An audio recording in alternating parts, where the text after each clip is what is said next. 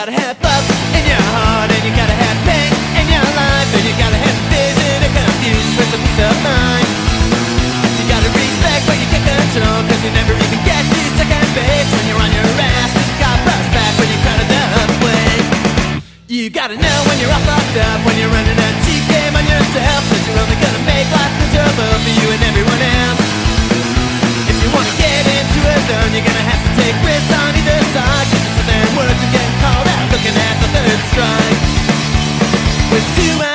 the bottom of the ninth,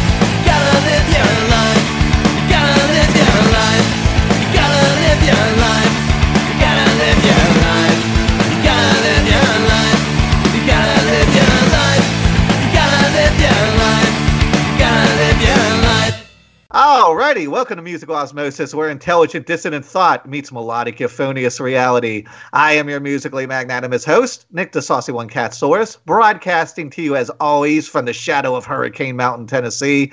And I also want to introduce my percussively proficient co-host, calling in all the way from Charm City, Maryland, my pal Odell. Odell, here we are, um, 15 minutes late, but we are finally up and running. We are good to go. Uh, looking forward to this, and uh, yeah, finally got everything settled. So, how is life in Baltimore right now? Beautiful blue skies. I think it's supposed to get up in mid 70s, so uh, um, a good day. Good day. Uh, my kids are anxious, so uh, it's just me and them today. So uh, if you if you hear long pauses, that's me going down and trying to straighten them out. Alrighty, noted. Uh, we got a lot of cool stuff coming up too, and we've talked about this in depth on some of the other episodes, particularly the update to episode we just did with a bunch of different bands. But we're going to be launching a new musical osmosis website. We're going to be working on our music documentary. I'm coming out to Maryland for about three weeks this summer, so we could talk about Wilmer's Park and the Southern Maryland music scene. That's it, man. I am really looking forward to that, and uh, yeah, it should be good. It's going to be good. Which is crazy to me because we've done a lot of interviews, but when we did that show on Wilmer's Park, which was just basically us and some of our musician friends chatting, like Yeah. that thing had like Yeah. 10,000 downloads and went viral. Just people kind of like reminiscing, and we got a whole bunch of comments. I didn't realize what a staple Wilmer's Park was until all the outpouring after that episode. Well, it's funny um, because you know how you invite friends to uh, to the Facebook page or other mean or, or, or our other social media feeds, and the first thing that people tend to listen to is the Wilmer's Park. I don't know how many people, especially our friends from Southern Maryland.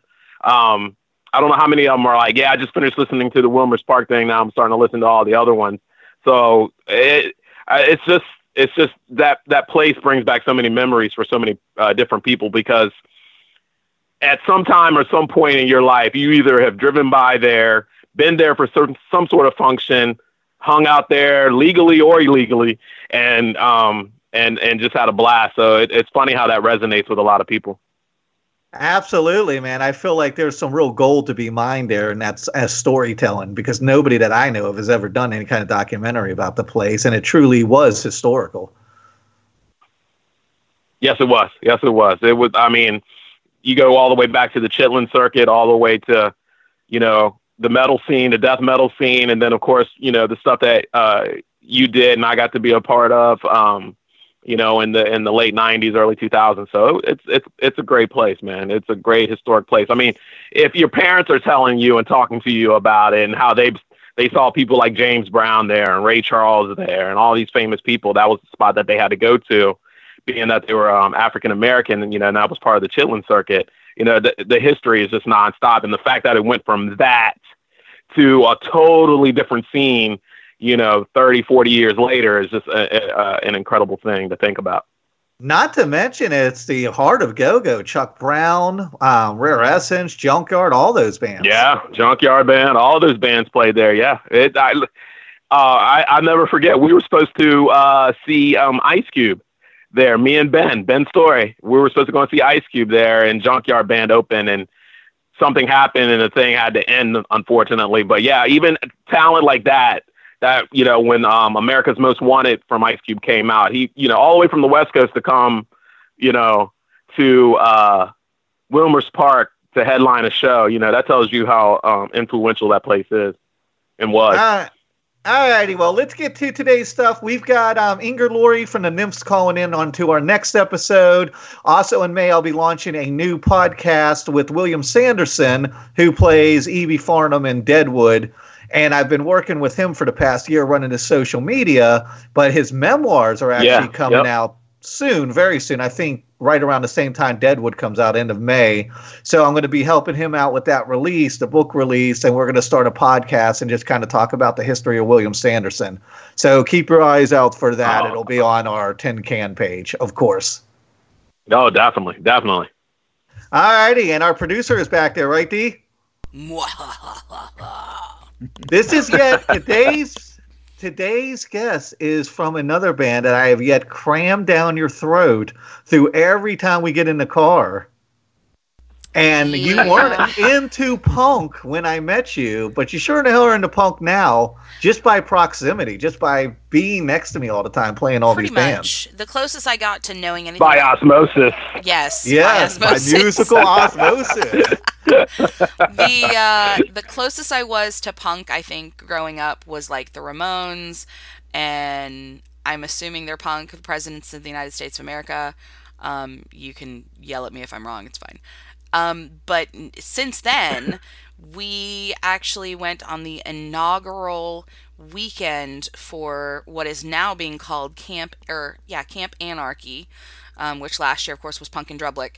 And so it was amazing to me because I did not come from that scene. I did not grow up in that scene. And yet we spent three whole days just swimming in it. And I get it. Like, I totally.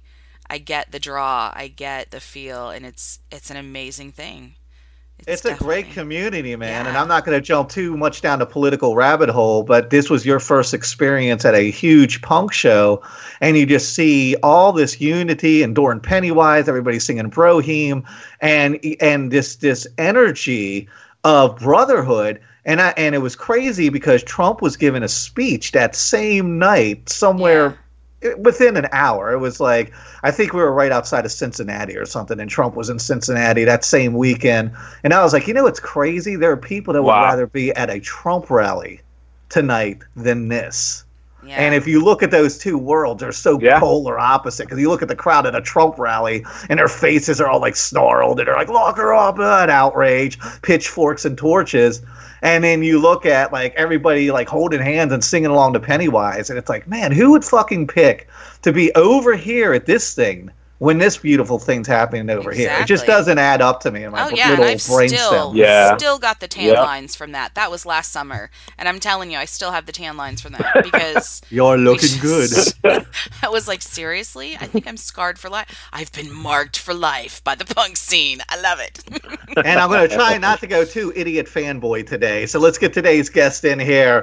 today's guest founded a band whose music is encoded on my DNA. Hardly a party, workday Yeah. in the kitchen of Ruby Tuesdays, or road trip went by where the angst-driven tones of the of Screeching Weasel was not a part of the soundtrack.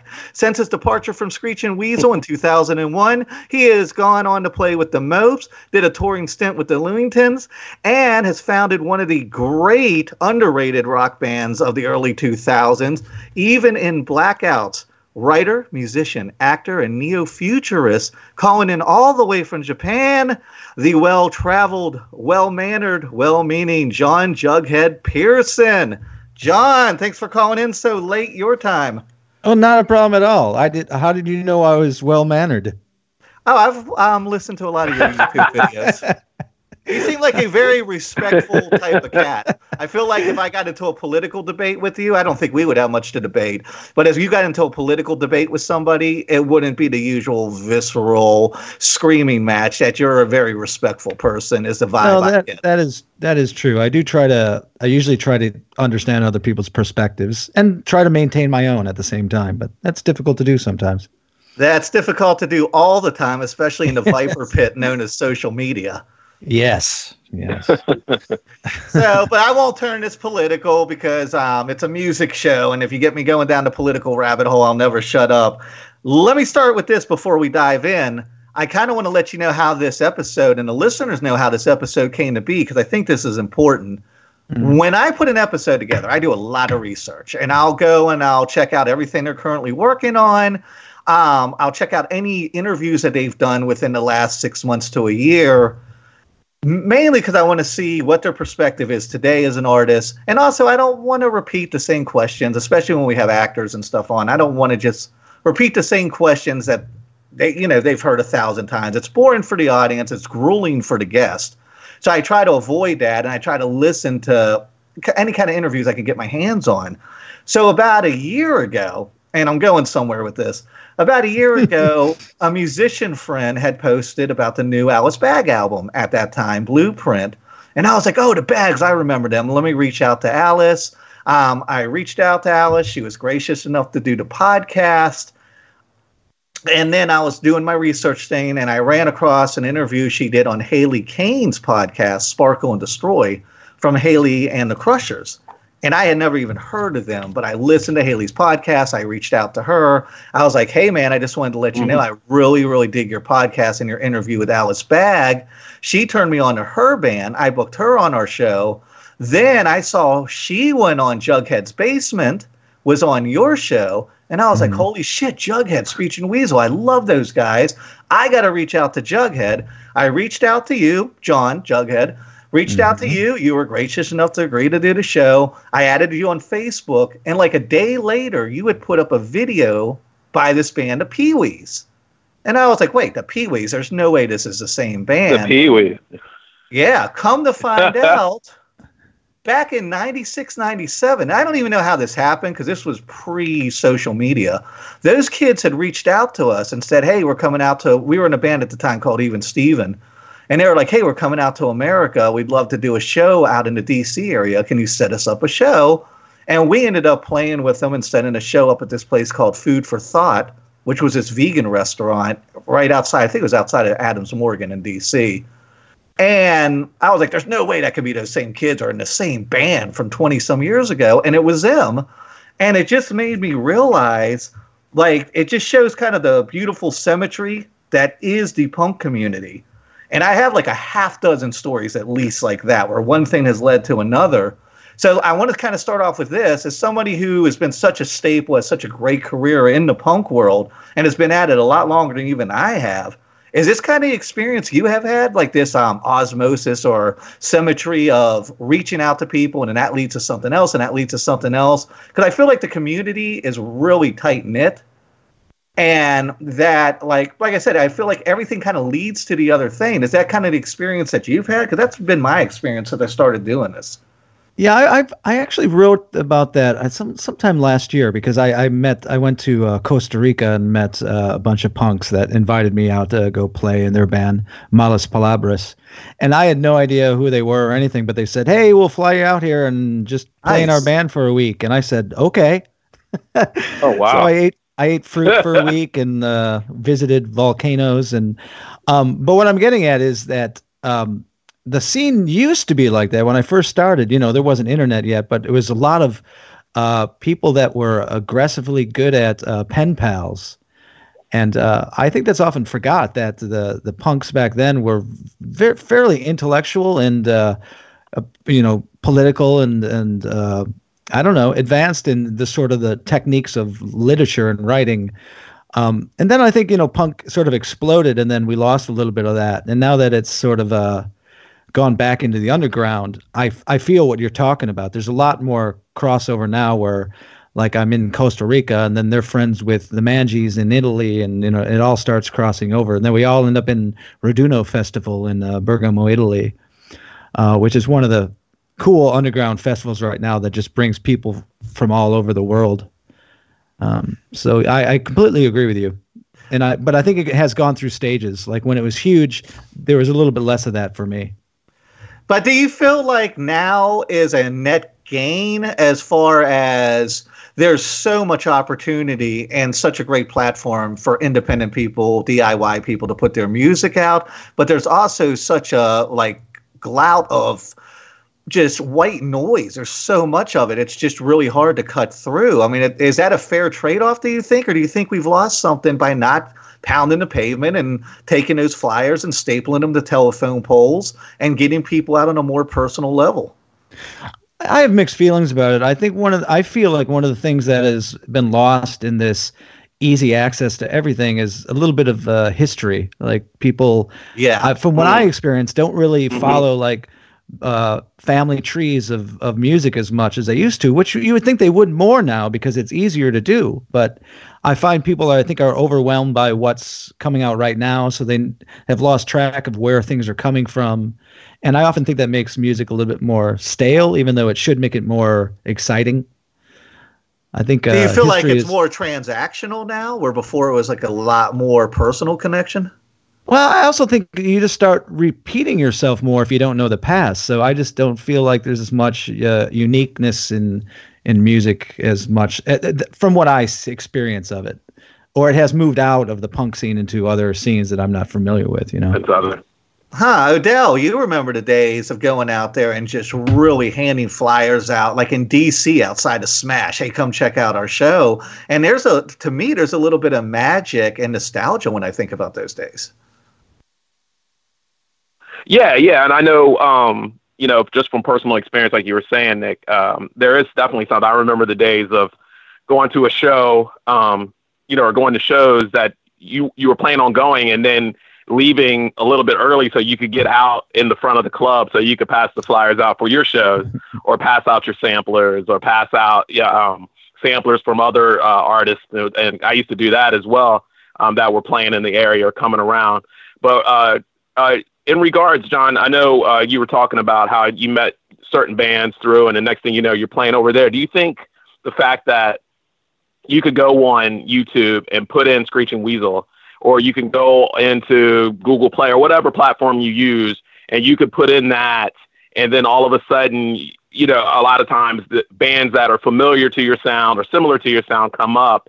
Um, do you think that has a positive on what you guys have done and did? Or or even now when you're when you're still playing, or do you think it's sort of like you were talking about a little ho hum and you're like, okay, well that band sounds a lot, or has that actually brought you to um other bands that you may not have heard of? Um, I I feel like I don't know. I've I've I, I hear bands still to this day that sound almost too much like how Weasel sounded, or how much how they think it sounded, like the Queers and uh, you know bands that sound like the Queers, who sound like the Beach Boys, who sound like whatever. So I, it's hard for me to get through that until I actually meet them or see them live and actually get sort of the personality. So I come to music a little bit more in the punk scene through meeting people. It tends to mean more to me. I think on my average day, I don't listen to as much uh, punk just by finding it on the internet.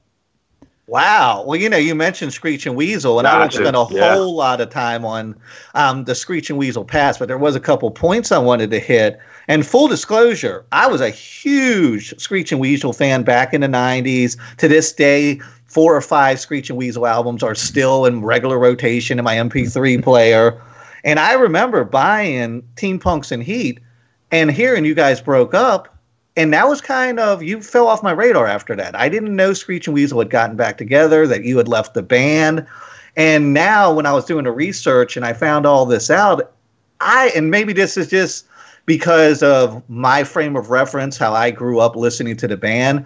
I went and listened to the later Screeching Weasel albums that don't include you on them. And I was like, this doesn't feel like Screeching Weasel to me. In my mind, it'll always run from like that first album in 86, 87 up until 2001 Teen Punks in Heat era. Do you kind of feel like that's the true Screeching Weasel? And do you think a lot of the fans you run across today kind of feel that way? Um, it's interesting because uh, I often get the question, which you haven't asked, or maybe you, now I'll answer it so you don't have to ask it. Is some people say uh, the band to me was more like a, a child than just being a band member. So people often wonder uh, why I still think about it now to this day. Like it's like you don't stop thinking about your child. So it's I, I can't listen like I can't listen to uh, Screeching Weasel after me, and I've never listened to the Riverdales because of the same reason. But I do feel like Screeching Weasel is my still my baby, and I I'm happy that Ben is keeping it alive even though our relationship is you know decayed. So I, I can't really comment on the new music because I haven't really heard any of it. Um, but it did stop being a band. I don't know, really early. I think maybe after uh, Anthem, it stopped feeling like a band band, you know, and then slowly over the years. It became more and more. By emo, it was full out just Ben project. He, he stopped touring, and to me, that was a big part of it because a lot of my engagement in the band was being a performer, being in charge of the you know i was pre- pretty much the band manager for touring and and uh, the money guy. So I, I, I my job sort of uh, started dissipating around that time Odell, did you kind of think of Screeching Weasel as the same way? Because I mean, I I like those other albums after, um, you know, say after the mid '90s. I mean, I like Bark Like a Like a Dog and Teen oh. Punks and Heat. I like all those albums. Do you kind of think of it the same way? The Screeching Weasel yeah. ended in that Teen Punk and Heat era? For me, it sort of did. I think the first three bands that I really listened to was Operation Ivy, um, you guys, and the Descendents, and those were like three of the staples for me. And those and and and I can honestly say this, and I'm not saying it as a fanboy or whatever, but you guys got me through a lot of stuff. So it was one of those things where I could, as I was growing, I think my uh, the style of it changed somewhat, and I just realized when the band was shifting that I was like, well, these guys were the heart and soul of what it was and it's not there anymore. So I don't know if it was just something that sort of like you said, uh, John, it's sort of like, you know, it's sort of like your child moving on. You're like, well, I'm sort of, you know, I, I'm proud of you, but, um, you know, but I'm, I'm still over here doing other things and finding other things out as well. So, um, but yeah, that's how, that, that was my take on it. Yeah. I wanted to clarify that I actually, I still think the records, later records are, are good. I just didn't feel like they were mm-hmm. a band any a, a, band anymore. It was more like he should have just gone on and done a solo project more by that point. Gotcha. Um, but I but I actually do really like Teen Punks in Heat. I think is a great record. Uh, major label yeah. debut. I think is one of my favorite of all time. Uh, that EP. It's so weird though because you really don't unless it's somebody you know unless it's like the '80s and Circus Magazine like behind what's going on with Dokken or whatever you don't know the, you didn't know the backstories back then because there was no internet and i mean i've read your blogs that you've written since the internet has kind of grown into what it is but prior to that nobody would have known in the 90s that you were feeling like less and less connected as a band to screeching weasel so yeah. it's interesting to go yeah. back now and hear that story I, you know even at the point you know i don't it's it's taken years of looking over all of this because you know it's my life. It's made me who i am. So i in the moment i might not have realized as much because we had gone through so many members all the time. Even the core band that people think are like the band you know panic vapid me and ben were only a, a mm-hmm. few years compared to how long the band was i was in the band. Actually i was until 2006 but we weren't actually putting out any music. We were just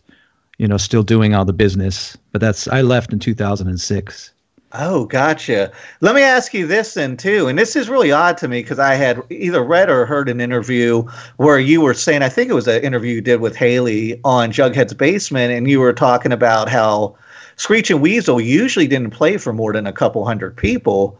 And uh, my take on Screeching Weasel from those days is you were right at the that higher echelon like the highest level, the highest tier you can be on for a underground punk band that hadn't gone mainstream like Green Day. I always considered you guys right along with NOFX and Pennywise and Bad Religion. But then going back and looking at the history, I find it fascinating that you weren't up there on that level as far as playing in front of those crowds. I kind of always had the feeling that you, I mean, you were just, when people say, well, who are some punk bands you listen to? Someone outside the scene.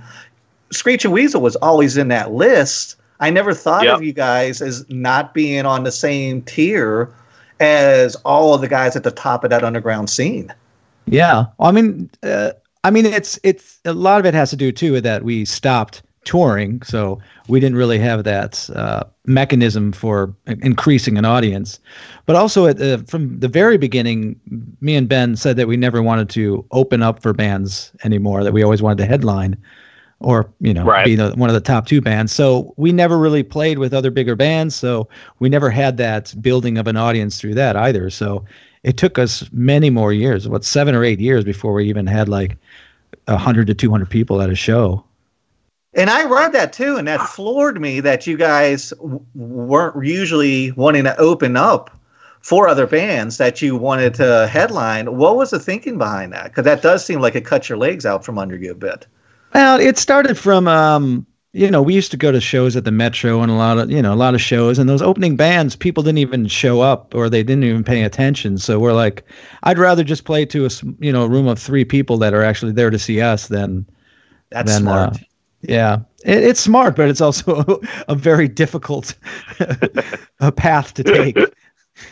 I but I mean, I respect lucky. the fact that that's the path you laid down. You said, "Look, this is my line. This is where I want to be. My boundary for my creative boundary." And you guys stuck to it because a lot of people would have been like, "Well, this isn't working. We just want to like what they say in the industry, move units. We want to get, get as many people in as possible or play on these big shows over here." And I think it takes a lot of integrity to turn down that commercial Yeah. temptation and just say, "Fuck it, we're going to do it our way, man. No matter how it pans out." I respect that.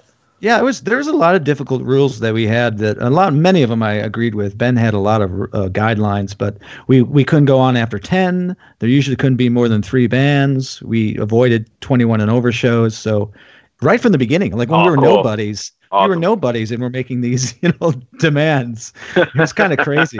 from the Ben side of it, and we don't have to get too controversial, but I'm just curious. From the Ben side of it, was it more ego driven, or was this some kind of logistical madman strategy, super genius strategy of how we were- you were going to get Screech and Re- Weasel to where you wanted to go to the fastest?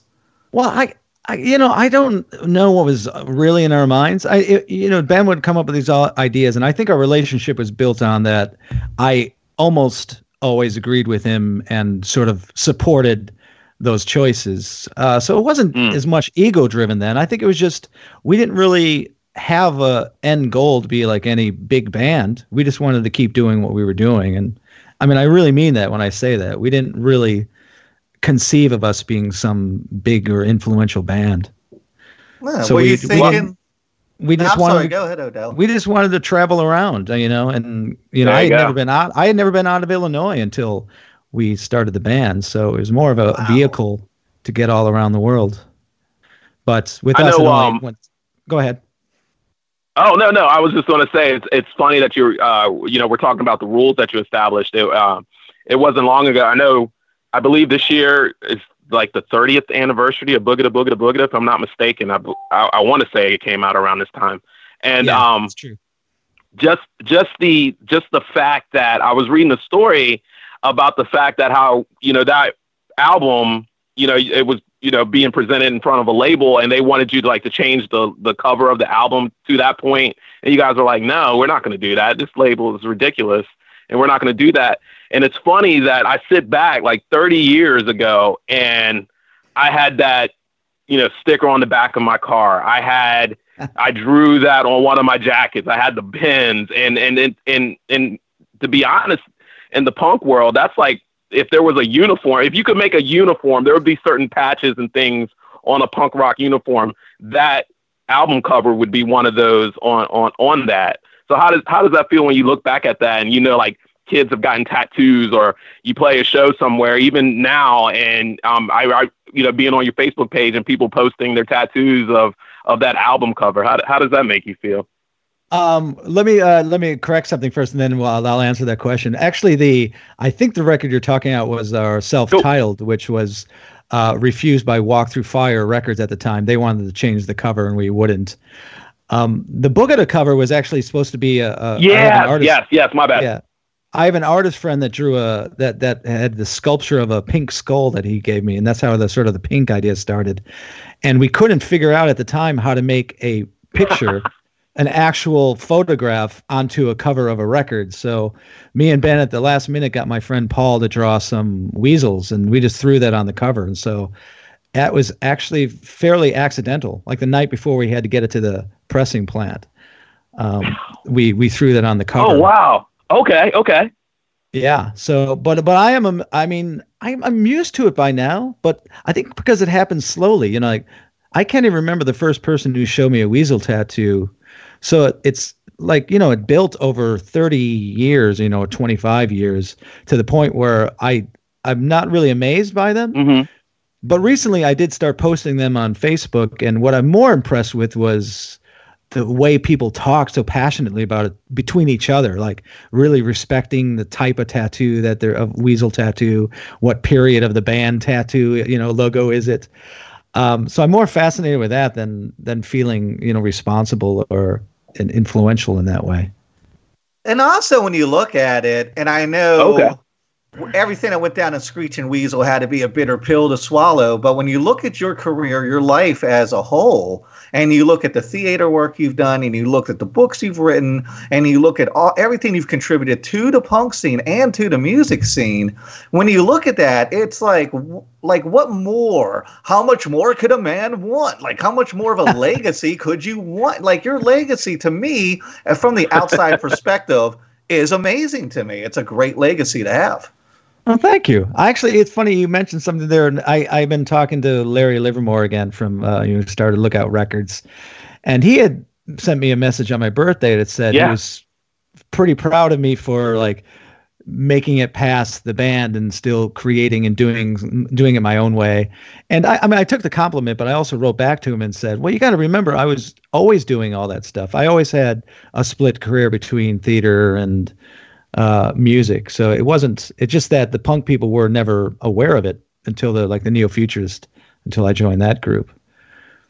Right. And I mean, and I think that's what true artists do is they always have wear a lot of different hats, have a lot of different balls in the air. And even if you're only known for one thing, there's always something, especially nowadays when we have the younger bands on, anybody under 30, they are not just in a band. I have yet to run across anybody we've had on this Yeah. show. They always have some kind of crazy side Yeah, project. that is They're true. That is very true. they're a filmmaker. They- You know, they have their own clothing line, like with the kids Yep. from Egg Drop Yep. Soup. It's just that it, it, Mm-hmm. the the creative output now from young people is staggering to me, and I think it's become the norm. Where back in our day, John, it was more like you're crazy if you were doing 20 things at once. But I was kind of the same way too. I always had 20 things at once going on. I just one thing was never enough for me. Yeah, that was always just my way. I mean, I, for a while there, I, I, I actually mention this a lot, usually in interviews, because I think it's fascinating. I was one play for one record, and it made sense because we would put out a record, do a tour, and on tour I would write a play, and then I'd come home and I'd I'd put up the play. So I think it was like up to 15 records and 15 plays were Holy even, cow. and then then they started, you know, changing in different directions, and so I don't know. I'm on like 32 records now, and I've done about I don't know how many plays. Oh my god! Let me ask you this gracious. last thing. Well, but I, I'm sorry. I just wanted to say one more thing before I forget too. That what's I think is interesting is if if I'm in Chicago, I'm actually more recognized for being uh, the, a neo-futurist. really? Than, uh, A oh yeah. playwright? Oh by. Oh yeah, Nice. but uh, specifically that company that I'm a part of in Chicago. They've been around for uh, almost 30 years too. Um, but I'm, you know, Yeah, and it sells yep. out every every weekend. It, it there's like a 800 to 900 people come see this show. So everywhere in Chicago, I'd be recognized for that more than the band. You know, you kind of got me sidetracked here. I've got to ask you this now that you mention that.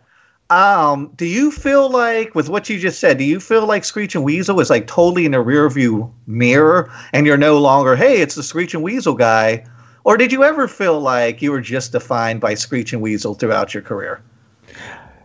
I never felt completely defined by Screeching Weasel. But once again, I think that has to do with my relationship to it. Like I, it was family. So, it, you know, you have your dysfunctional families, but they're always yours. And I, I, I just never really saw it as it just defining me completely. It was just, uh, like it was just another brother or sister to me, or or child.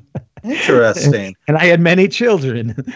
um, but you know, Obviously, Yeah. but I, I still it does bother me sometimes that I I still let it nag at me like some of the bad blood between me and Ben still I mean know, it's like a divorce you know I mean you know you carry that stuff with you I know that you had said in interviews you don't see a path forward when you would ever play music with Ben again. But through the annals of like rock history, there's been tons of bands who had nasty breakups and ended up playing again. Do you ever see a path where you and Ben play music again? I mean, uh, could that ever be possible, do you think, or is there just too much water under that bridge? I you know I never say no to anything because I you know I I've learned enough in my life that you know we change and we make different decisions m- different than we would have done when we were younger or just you know yesterday. Um, so I would never say that. It would take uh, it would Mhm. take quite a bit, but because uh, near the end there, things were starting to be divided up unfairly based on his sort of thoughts on percentages, and I wouldn't deal with any of that shit right now these days. Uh, I, I would I would want everyone I would want everyone treated equally, and I don't know if that would be even possible. That makes I- I- total I- sense. But I would consider it. I mean, if he approached me, I would say, "Yeah, cool. Let's make sure everyone gets an even cut of everything." You know. Wow, man, so much history. You know, one more point I do want to make on this, and I told you this in a message on Facebook. When people would ask me about certain bands, and I've always said this, I said the bands from Chicago, especially I think Chicago personifies this almost more than any other city except for maybe DC. But you guys, especially, Screeching Weasel sounds like Chicago. Avail sounds like Richmond. Fugazi sounds like DC. Like it, I just can't imagine pre-internet a band like Screeching Weasel coming out of like Tulsa, Oklahoma. I kind of feel like it has to come out of Chicago, right? I, I, you know, you said that. I, I just don't. I, I immediately we felt like we had to get out of Chicago because we just didn't fit in.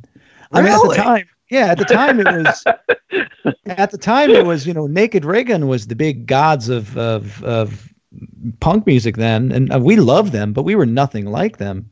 Yeah. we were like you know we were like the Yep. kids at the you know at Thanksgiving we were at the kids table and they were you know smoking it up and playing poker with the turkey on the main you know the adult table um so at I never really f- felt like we were a Chicago band um but I can't it's hard to uh you know separate myself from the band and look at it as a sound See, that's amazing to me because when I think Chicago music, I think of fast driving music like the pulse of the city. I think of upbeat, not like really bogged down with heavy lyrics. Not saying that a lot of your songs didn't say something, but it's not this bogged down with that. Like a lot of bands that are known for just politics. And it was just a fun, upbeat band. And that's kind of how I think of the city of Chicago because me and Odell both love Chicago. And I always felt like that sound defined that city to me as a Yeah. fan. I have to clarify a little bit because I think some of the mistake is to think that we were just this fun band, and where I think the important stuff in the, in the band is the darker stuff or the, you know, the self analysis Yeah. that comes out. And I, but that might be pretty Chicago too, because you know you you're hit with some of the worst weather in the country, and then you know, so you're sort of uh, you're very contemplative, contemplative. Right, right. And I didn't mean Um, this uh, make so I- it sound frivolous or like you guys No, were just no, I- surface because you definitely had lyrics that I connected to. I just meant I wouldn't put you in that dark place like where Black Flag was or something Oh, like no, that no. or Oh, Against God. All Authority or Propaganda. Not, and I love those bands. I, you know, Mhm. I'm a political animal by nature, so I love those bands. The Pist is probably my favorite band of all time, lyricists of all time, as far as that punk world goes. But the way that you presented the music, I felt like was accessible to everybody, even if you weren't a political animal. Yeah. And that and that to me seemed very Chicago, where DC was kind of like, hey, this is a politically charged town, brother, and you better know like who every city councilman is and what every prop is that's going on in this town if you want to be part of this scene. Where Chicago was more like all inviting to me. And that's Yeah. how the music sounded, and that's why Screeching Weasel kind of defined that city for me. Well, I, I mean, going back to the day, I think that has more to do with us being like suburban boys more than being uh, about Chicago, the city. Yeah, that's what I was going to ask you, John, about what uh, I was going to ask you about the suburbs because I know a lot of the bands that we have on, they're from the Chicago suburbs, and and um and they talk about uh you know their family upbringing and how that impacted how they grew up. And I know I know you had a lot of siblings, so how did how did that affect you uh, growing up? Um, I don't, I don't know how my family directly uh, uh, affected it. I mean, our, I'm pretty. I love my family, but we were kind of fucked up. Uh, I didn't have the rebellion that like uh, that Ben had or or or, or Vapid had because I actually got really along with my mother mother very well, and uh, I think Ben was sort of rebelling more than I. So I, I don't know. I, I the suburban thing is more about being inundated with TV shows, you know, and like the Brady Bunch and and I don't know, and you know, Second City coming to the you know Schaumburg Oh, and good what, point. you know, and the comedy and uh, Yeah, you know, and yeah. we were. It's just it had a little bit more of a lighthearted feel, but like I said, it had a, a darker side beside it also. Um, I always say we were more influenced like directly from Adrenaline OD and Circle Jerks. We came from that uh, that school of yeah, being a little ironic and a little uh, letting the humor sort of uh, take control sometimes. Right, right. And that's kind of again what I was Mhm. saying with Screeching Weasel being not as self imposing serious as some of the DC bands that I also like. And I think it just made it really accessible. Let's move on to Even in Blackouts because I want to touch on a couple different things. Mhm. This is a band you started, right, with Liz Eldredge, and this was shortly after the Screeching Weasel years.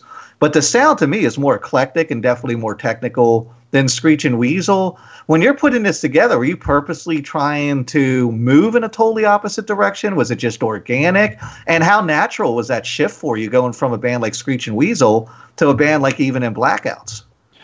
Well, I I never really I, I you know I I helped bring the melodic solo, if you will, to uh, to pop punk, but I never really considered myself a pop punk songwriter.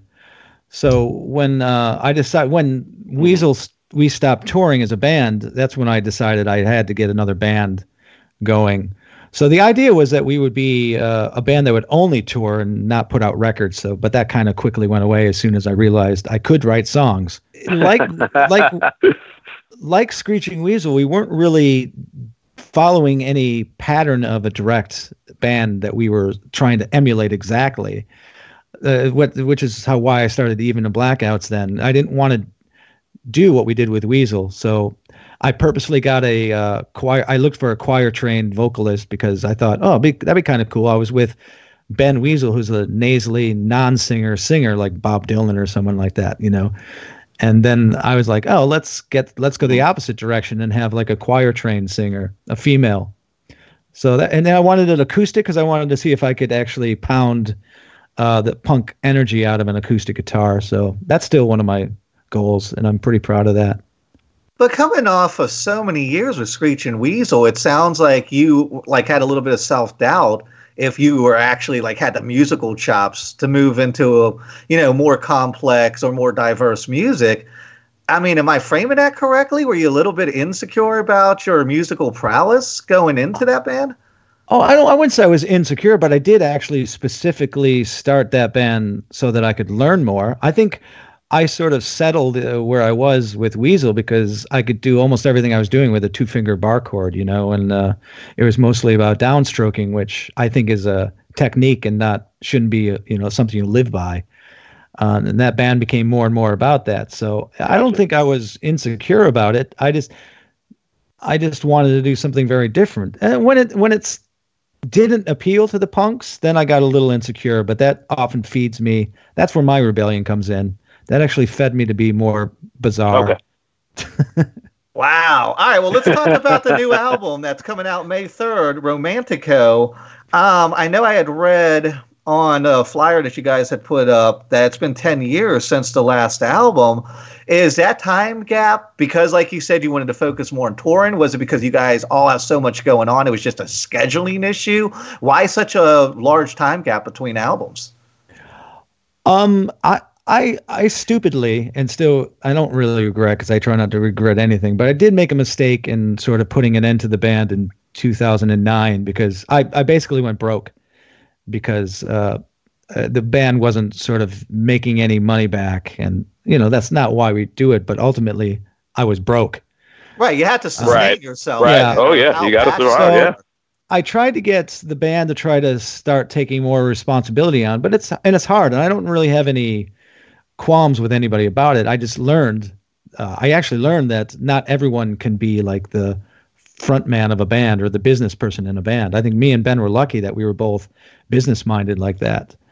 So I kind of got disillusioned and just uh, called it quits. But we all continued working for like the last 10 years. Like I would have them over to my house. We'd play some acoustic shows. You know, the uh, Bice, the drummer, and uh, Gub, the guitarist, and Liz would go on like family vacations together. So we never stopped being together until my. Uh, then my, I had my fifth. I had my fiftieth birthday, where uh, the Manges, Right. and, uh, and the Mopes, and Yeah. uh, Lillingtons and uh, us. We played, and that sort of brought us back together. And then we were like, "This is stupid. We need to be doing stuff." But it always pulls you back in, right? Because you have a very accomplished writing and theater career. So is it a is it a situation where it's like I feel like music is my roots? Like I said in the beginning of the show, it's like it's encoded on your DNA, and you something always pulls you back because it feels like you could very well just leave the music world and sustain yourself off writing and theater because you're successful in those arenas as well. That is true, but I mean, to me, they they they have to exist together. They always have had to. I don't feel. Uh, Hmm. I don't know. I feel. I I gain my creativity through the other things that I'm doing. So you know, I if if I start just doing the one thing, you know, I'm it's I'll just get stuck in a mirror, like looking at yourself, creating yourself, creating. You know, becomes too meta. Where if I allow myself Ah. to do these Ah. other genres, it, it feeds it more. I, to me, it makes it more unique to feed it with other genres. Man, that is amazing, Timmy. So Yeah, you what think- you're saying is your theater world, your writing world, and your music world all have kind of a symbiotic creative relationship. Exactly, exactly. Yes. going back to what Nick was saying earlier, how we've had a lot of guests on that um, have multiple careers, and I would say a good sixty-five to seventy percent of them uh, would say opposite. They would be like, "Well, I do this on this aspect, and it doesn't really affect how I am musically, or it doesn't affect my creativity." But you're coming at it as, "No, this feeds into this, and this feeds into that, and that's what makes me." And I and um, I I think that's really cool how you can take those aspects and use them all to and you've been using them all ever since you know pretty much since day one to to create the person that you are Yeah, I. Uh, my mind just went in like seven different directions at once.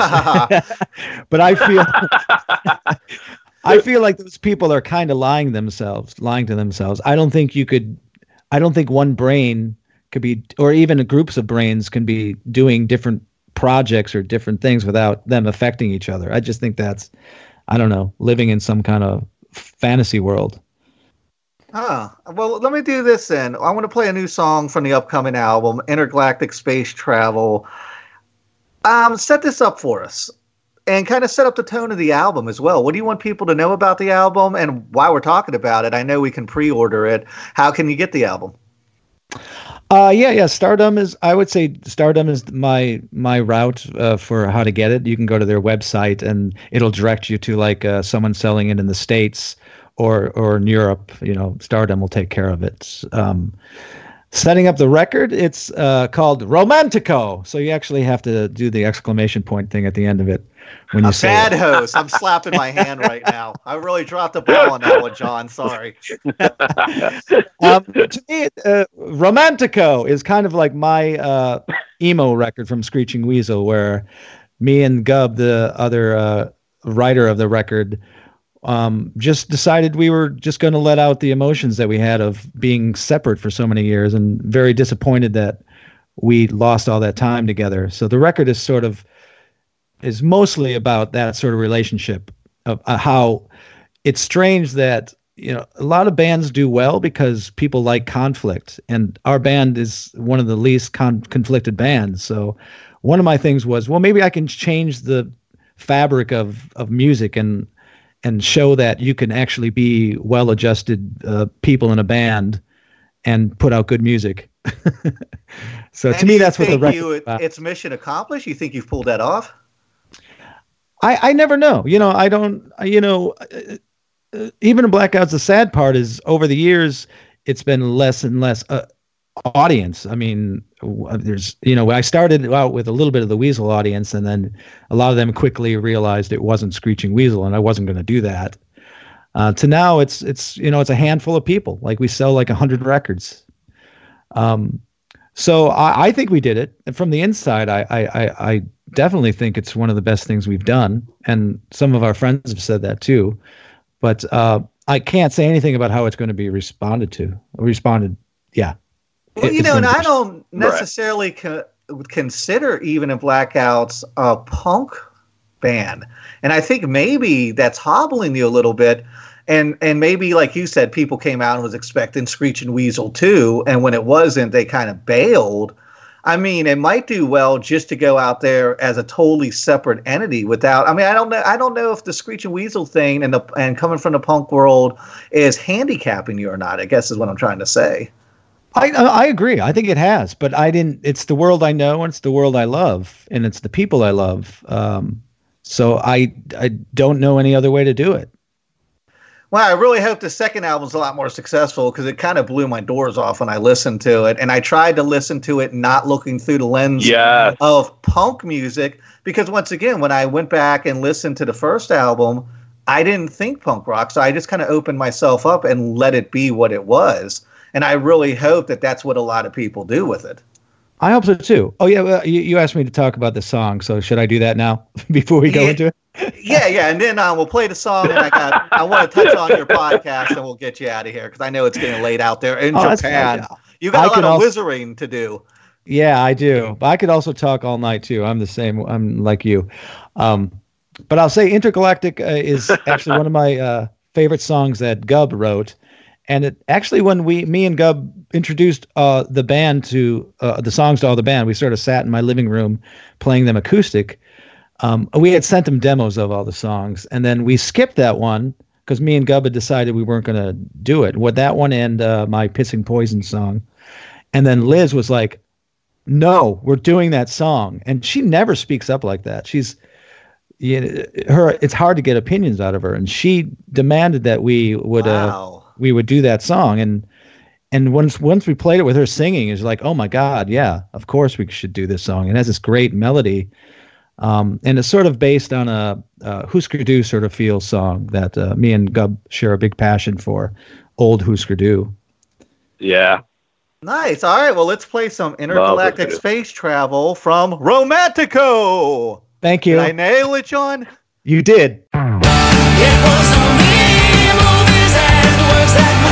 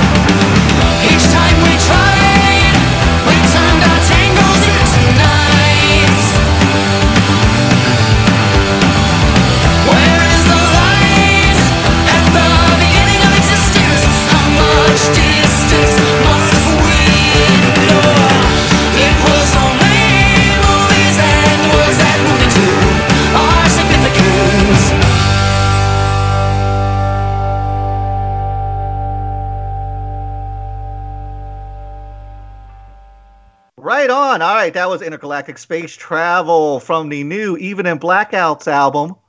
Wait for it. Romantico. John, um, let me go ahead. I know we got to get you out of here. I want to talk about Jughead's basement because that's where I had seen you had Hayley on, and that kind of opened the door, like I said earlier in the episode, to everything that's happening now. I was amazed when I went on the website. I started scrolling through the episodes, and I listened to the one with Angry Samoans part of that one. I listened to the whole one with Hayley and the whole one with Larry from um, Pegboy and Bhopal's um, Stiffs and so forth.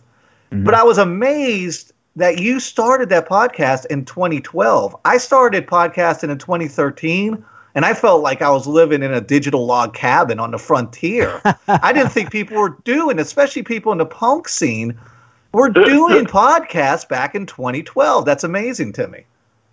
Oh wow, yeah, they were they were around before that, but I, I was pretty amazed too. Uh, my my friend uh, actually, um, I did this Facebook Live thing. I don't, I remember, I can't remember who had me do it. Some zine, online zine, where they hosted like someone live on Facebook and people could talk to them, and it went really well. So my friend um, from Indiana uh, just called me up and said, "Hey, we want to support you doing a podcast. You can make it whatever you want it to be." Um, so I decided I wanted to. I had just had a flood and I lost a bunch of my favorite records. Oh, so I was like, oh, I, I want to do. I want to. I want to do a podcast on those records and see if I can get. I had my rule was I had to get three fourths of a band uh, to do separate interviews in order to for it to go on the podcast. Um, so that's how it started. You know, it's interesting you say that too, because that's one of the things I was thinking as I was scrolling through was are these John's favorite albums or are these just the favorite albums of the people he could get to come on the show? Were there people that you couldn't get to come on the show so you couldn't do some of the albums you wanted? Yeah, and also, you know, if members have passed away or or if they refuse to do it, I've had to not do them. Like Teen Idols, I wanted to do, but I I couldn't get everybody to do it. So, uh, and Circle Jerks was the same thing. I got two, but I, I'll only do it if I get Right. three out of the four or four out of the five. You know, so I've had to drop a lot of them that I wanted to do, but uh, most of them are the records that I were in my collection. Uh, Promise Ring was a band that I ended up surprised myself, and I I didn't. wasn't- Ah, I wasn't a fan of them before, but then I went back and listened to their records and I loved it. So I called them up and they all agreed to do it. But that's that's one of the few that I wasn't. that's awesome. Yeah, I wasn't a fan of at first. It's always great when that happens too, when you revisit an old band or even an old TV show and you're like, wow, man, this is actually a lot better than I remember. And then there's the opposite. I remember one time they were doing like a Fraggle Rock marathon on HBO or something, and I like set my timer, and this is like before video on demand and all that. And I was like, oh my God, Fraggle Rock, I remember that. I got to check this out. And I was watching, and I was like, oh, this is horrible. I went out and bought Modern Problems with um Chevy Chase too, and I had the same experience. Oh, I was like, yeah. this movie sucks. Why did I love this movie as a kid? It's terrible. My thing is uh, is heavy metal bands, and you know, I came out of the heavy metal scene, Same but I here. didn't really I didn't really listen to lyrics then. I just loved the Mhm. energy of it. And then like I don't know, 10 years ago I started listening to the lyrics of like Aerosmith or UFO or some of my favorite bands and I'm like, "Oh, I can't do this. These lyrics are horrible. I have to go back to not listening to what they're saying." They're horrible, aren't they? yeah, they are.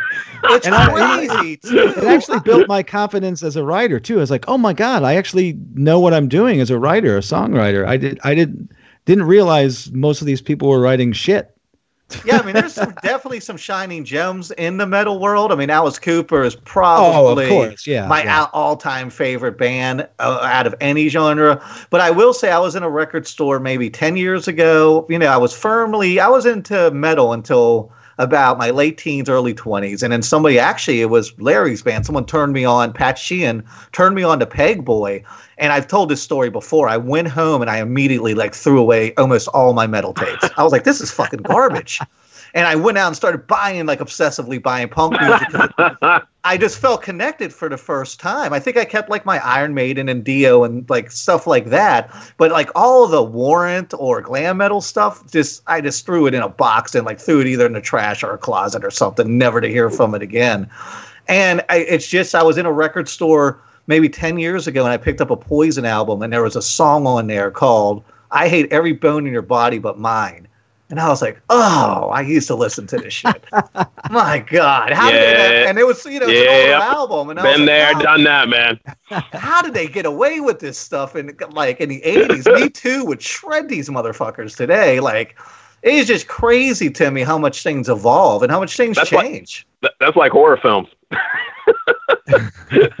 so I've many watched, things. I've watched some, yeah, I've watched some horror films, man, where I'm like, oh, th- this is coming on like The Omen, or or, or there's been a couple of them, and I've been like, I'll sit there and I'll try to watch it, and I'm just like, oh my gosh, this is horrible. I, what was I thinking? Oh, okay, let me go on with the rest of my day.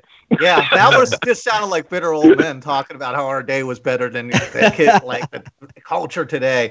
Jughead's Basement. One, where can you find it? And two, where do you go from here? Are you because the interview you did with Hayley was kind of like a dual interview, and it wasn't really the same format as some of your other stuff. Are you trying to evolve that format now that you kind of touched on all the records you wanted to touch on, or do you still have a lot of other records to kind of break down and diagnose like this?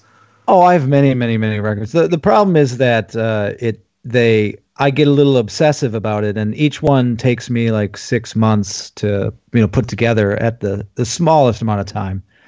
Um, so it's it's a difficult process, and uh, I just I have a lot of other things going on, so it's hard for me to do them. Like the one I'm doing right now is the Smoking Popes, and each interview is like two to three hours, and there's four of them. So I I you know Oh my God, we have so much in common. yeah this is for free. So and I I'm really obsessive about the editing. It's almost like each one is an art project to me. So I I decided to do these little shorter interviews, uh, just to fill up you know to cause you know so I'd have more episodes, but. Uh, I don't I don't like that format as much. I love talking to people, but I, I really like these sort of obsessive uh, album uh, reviews that I do. And you just don't do it on the podcast. I mean, you've got where you've broken down every Screeching Weasel album you were involved in, and you just go through song by song with the sides on it. And then you had the same thing with Box of Weasels, which is your book. You know, I wanted to ask you too, and I know I asked you in a message, but I wanted to say the answer for the show. Um, I know Ben Weasel came out with a book around the same time that was kind of the same thing, like a fictional biop of the band. One, did was that coordinated? That you guys were kind of kind of do it the same way? And two, why didn't you just write a straightforward biography of Screeching Weasel? Um, well, I it was my label, so uh, uh, the publishing company was mine. So I had put out my plays, and then Ben said, "Hey, why don't you put out my novel about you know I'm writing about uh, punk rock," and uh, I did. I read it, and I didn't like it. Uh, I love Ben's writing, like his essay writing. I also put out a book of uh, "Punk is a Four-Letter Word," which is all his essays, and I thought that was his format. Where the where I thought the novel was thin and and it wasn't about Screeching Weasel as much as I thought it should be. I and so I I wrote Weasels in a Box as a response to it. Oh, um, I didn't. and know even that. in in like hell, Oh, okay, kills- okay. yeah, in like hell, he kills me off. So the whole my whole book revolves around me dying in in in Weasel in a Box. I keep on getting hit by a car, so it's it's it was definitely a response. And I also didn't want to write a, a tour journal. I, I I you know I wanted to be a I still want to be a novelist. So I I I wanted to tackle it in a different way. All right, well, let's finish up with the neo futurists. Um, just kind of because I, I want to make sure I hit all your creative endeavors since you've taken time out to call us today.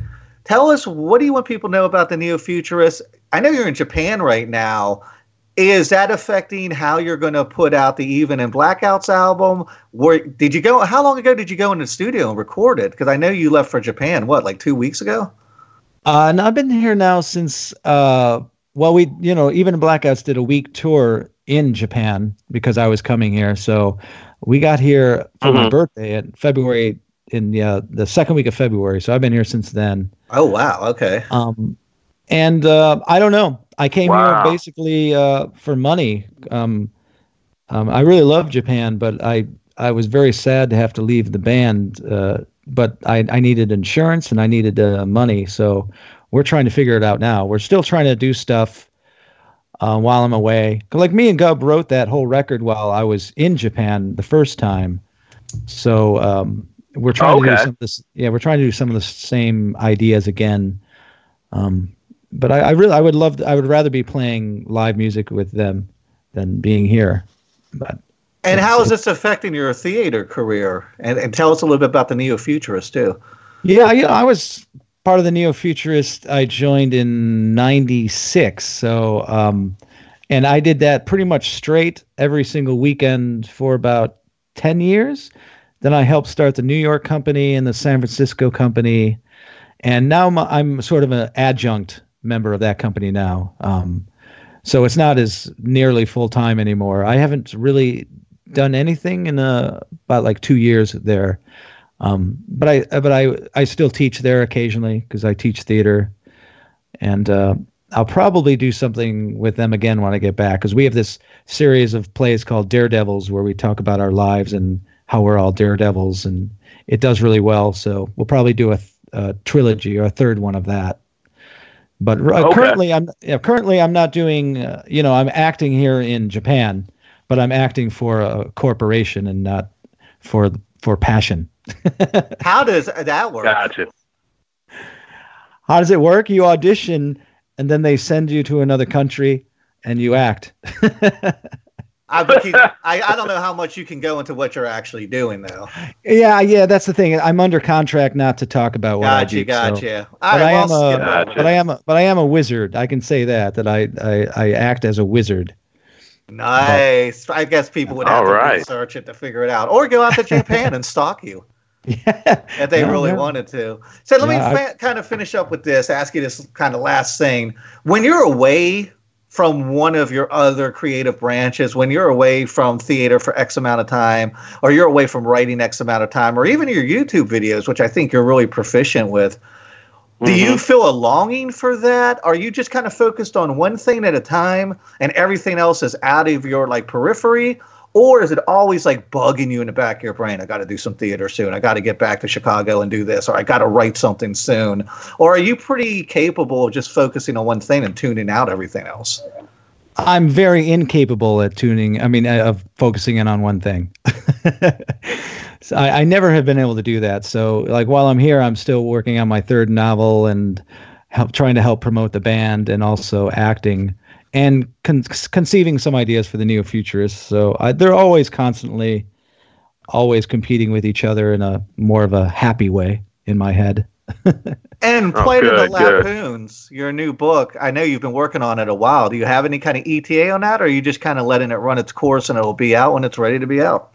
My ETA was I was my I'm on a year contract. I was going to try to get it done by then, but I'm not sure if that will happen. But it's my third novel, and if it's it's stuck in my head for like the last four or five years, so that usually means I'm going to have to do it because I have to get it done. Um, Got to get it out. about- yeah, it's about. I, I really like the idea. It's about a it's about a cartoon family that lives in you know the real world. But what I liked about it is normally you see that as a movie or a sitcom, and I was like, oh, I like the idea of describing cartoon characters. So that's kind of fun. So In they get sucked way, into it- the real world, right? Yeah, yeah, but you don't really know why they're here. It's it's sort of my every all of my books are existential. That's my favorite philosophy. So they're all about what does it mean to be human. So I'm using these characters to sort of talk about what it means to be in a family, you know, to be human, to to not know if there's a god or not. So it's a lot. Wow. It's it deals with some serious Pretty cool. stuff. That's awesome. So is the Yeah, moral yeah. of the story that these animated characters are more human than most humans are? Uh, in in some of, I'm not really, you know, I'm more or less having fun with taking bits of my real family and mixing them with how how can you have fun describing cartoon actions in a book, like you know, stretching necks or or you know, people being able to turn their fingers into keys. Um, but the story itself is pretty. Uh, yeah, they're just normal people, except they they believe they might not be able to die. Being Oh, immortal, wow. They can't, But I they mean, can't change. They can't change. They don't Yeah, age. yeah. They can't change.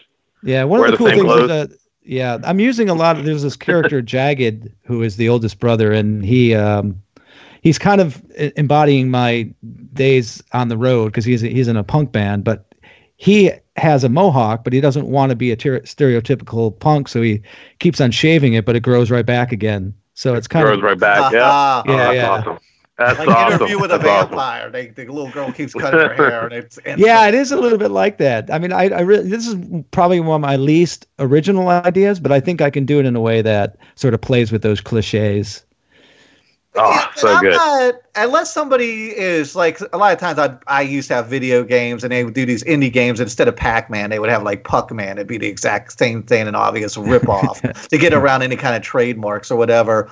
But if you're inspired by something or you're writing something in the same vein or genre. It, like to me, unoriginality or originality doesn't play into it. It's just your own personal voice on a subject matter that already exists. So I don't really see it as like being unoriginal. Yeah, I I, I agree with that. That, that kind of I'm not, not to bring Even in Blackouts back again, but I will for a second because people were like, I, I got people crit- started criticizing me near the beginning, claiming that I had said that I created acoustic punk, and I was like, I've never said anything like that. What I do is I I had said that I I had never done it before. So uh, that's always sort of how I look at uh, writing. It's like, oh, I have never done this thing before. So if I do it truthfully to myself, it'll be individual uh, because it's from an individual. you know, Right. makes sense. But that's how every form of music, unless you're in a fucking Kiss cover band where you're putting on their makeup and just replaying their songs, no matter what you're doing, it's your own personal, like it's a reflection of your own personal experiences, the sum of your life knowledge. To me, that seems Yeah. rich. I used to be obsessed when I wrote. I would like look up anywhere I could and make sure there wasn't a song that had the same name. Because I was like, I don't want to be ripping anybody off. I want to make sure like nobody's ever written a song called Office Politics before. Yeah. And I used to be kind of obsessive about that until I kind of evolved into the idea hey, man, even if another band like 10 years ago wrote a song called Office Politics, this is my version, my look at what office politics is. And it, it kind of freed me up to do a lot more where I was pigeonholing myself before. Yeah, there's a there's this paper that I've been wanting to write with my uh, my uh, a friend of mine who has like a degrees in like 700 different things, but he's a teacher, and a lot of it is about studying the idea of individuality and how it affects creativity. And one of my ideas is that even if you have twins or two people that look exactly the same, if you put them in a room and start asking them questions, you're going to start knowing which one is which. And to me, if you can channel that into what you do creatively, you're instinctively going to be able to create something unique and individual because none of us have the same experiences. It's just hard to channel that into what you're Everybody doing. paints a sunset differently. Yep, true. Absolutely. One of my favorite albums from you guys was done back in like '93. It was a split. It was a split with Born Against. How did that work? Because I've heard stories. Yeah, we we had um, started uh, playing shows with Born Against uh, really early on in both of our careers. We used to stay at their house in Jersey, and they would stay with us. Um, and we knew that our bands were so completely different, and even our lifestyles were different. But you know, we we really liked each other a lot. So Ben and uh, uh, McPheeters, that's his name, right? Yeah, came up with the idea of switch writing songs for each other. So it just came out of a friendship, but also realizing that we were uh, in two completely different scenes within the punk scene. Hi, John, this has been a true treat. I want to thank you for spending well, almost an hour and a half with us. I guess I fibbed to you when I said I get you out of here in under an hour. I didn't realize where the time went. It was such a pleasure. Thanks, John. um, tell everybody where to find you and once again how to pick up the new Even in Blackouts album that drops May 3rd. Yeah, I well, I think my site that actually we were talking about, um, um, Hayley, she actually helped me design it. Uh, I, I'm actually at, And uh, that's Hayley called- from Hayley and the Crushers. Hayley yes, a great person. She's amazing. Oh, yeah, um, she's fabulous. I love Hayley. yeah. She's amazing. Um, so we started a Yeah. site that has that has taken all the things I do and put them in one place. So that's uh, Jughead's Basement Official. Is that what it is? Yeah, Jughead's Basement. Let me look at. Yeah, it's jugheadsbasementofficial.com. Yep. I got pulled Yep, up right that's now. it. Jugheadsbasementofficial.com, and that you can find anything uh, John related, Jughead related, and you can learn uh, even uh, about even in Blackouts has their own sort of uh, link right there too. So anything about the band you could discover there too. Are you ever floored by everything you've done? When I click through here and it's like, read his articles, check out his blog, look at it like this project. Yeah. I'm like, oh, this guy is a content generating machine. Like, if we ever had an apocalypse and generations, 100 years from now, pulled up this archive, it'd be like, was this guy the king of that country? Like, how does anybody have this much content? You have the content. Of, it it is. I'm flabbergasted to where I can't even talk. It's so much. You ever look back on and go, man, I have done so much? I yeah, I, I do. I feel that way, but I think one of the things the the downfalls of that is I've done so many different things that it's hard to sell myself as one thing. So I I feel like I fail at my own uh, PR person because I don't know how to describe myself, and I think it hurts. I seriously, I'm not even joking. I think it hurts my reputation because people don't really really understand what I am. But who knows But- you all inclusive? In other words, I feel like the people from your theater world probably don't know a whole lot about your punk roots. And I feel like a lot of the Screeching Weasel fans, like me prior to this interview, had no idea that neo futurists exist or you had anything to do with theater. That's true. Yeah, I mean they don't. I mean, the neo futurists uh, kind of cross over a bit. That's uh, because they do have some sort of punk. Uh, you know, audiences do come there. So there's punks in Chicago that actually know my company. But in general, you're right. Uh, and and the neo futurists is more of the artsy sort of theaters, even for Chicago. So So it's punk Uh, adjacent. yeah, it is punk adjacent. Yeah, but I didn't, you know, I didn't. That's not how I got into it. I got into it through uh, I was working at Second City and doing improvisation and heard about it through that those channels. I'm starting to All talk right. to you again, and I could go on another hour. Let me let you get out of here. We'll have you back, and I could pick your brain about the other five thousand Yes, things you do. All right, thanks a lot. This has been really great. So thank you. All righty, much, guys. John. Thank you, and Oh, we- awesome. Thank you, John. Thank you so much, man. You're welcome. And we are going to end the episode with my favorite Screeching Weasel song. Um, Odell, I bet you could take a guess at what song this is. Oh, I'm gonna let you say it. This is your opportunity. Is it my big moment? I wish I was playing more even on Blackout so I could just say Romantico again. I just like Well, saying we'll say. Romantico. well, say it. Say it with the exclamation point at the end. Okay, so my favorite Screeching Weasel song, and this is, and this goes back to me saying, you know, the lyrics aren't just surface. This song has a deep meaning to it. Is the science of myth. ah, yes. Hit it,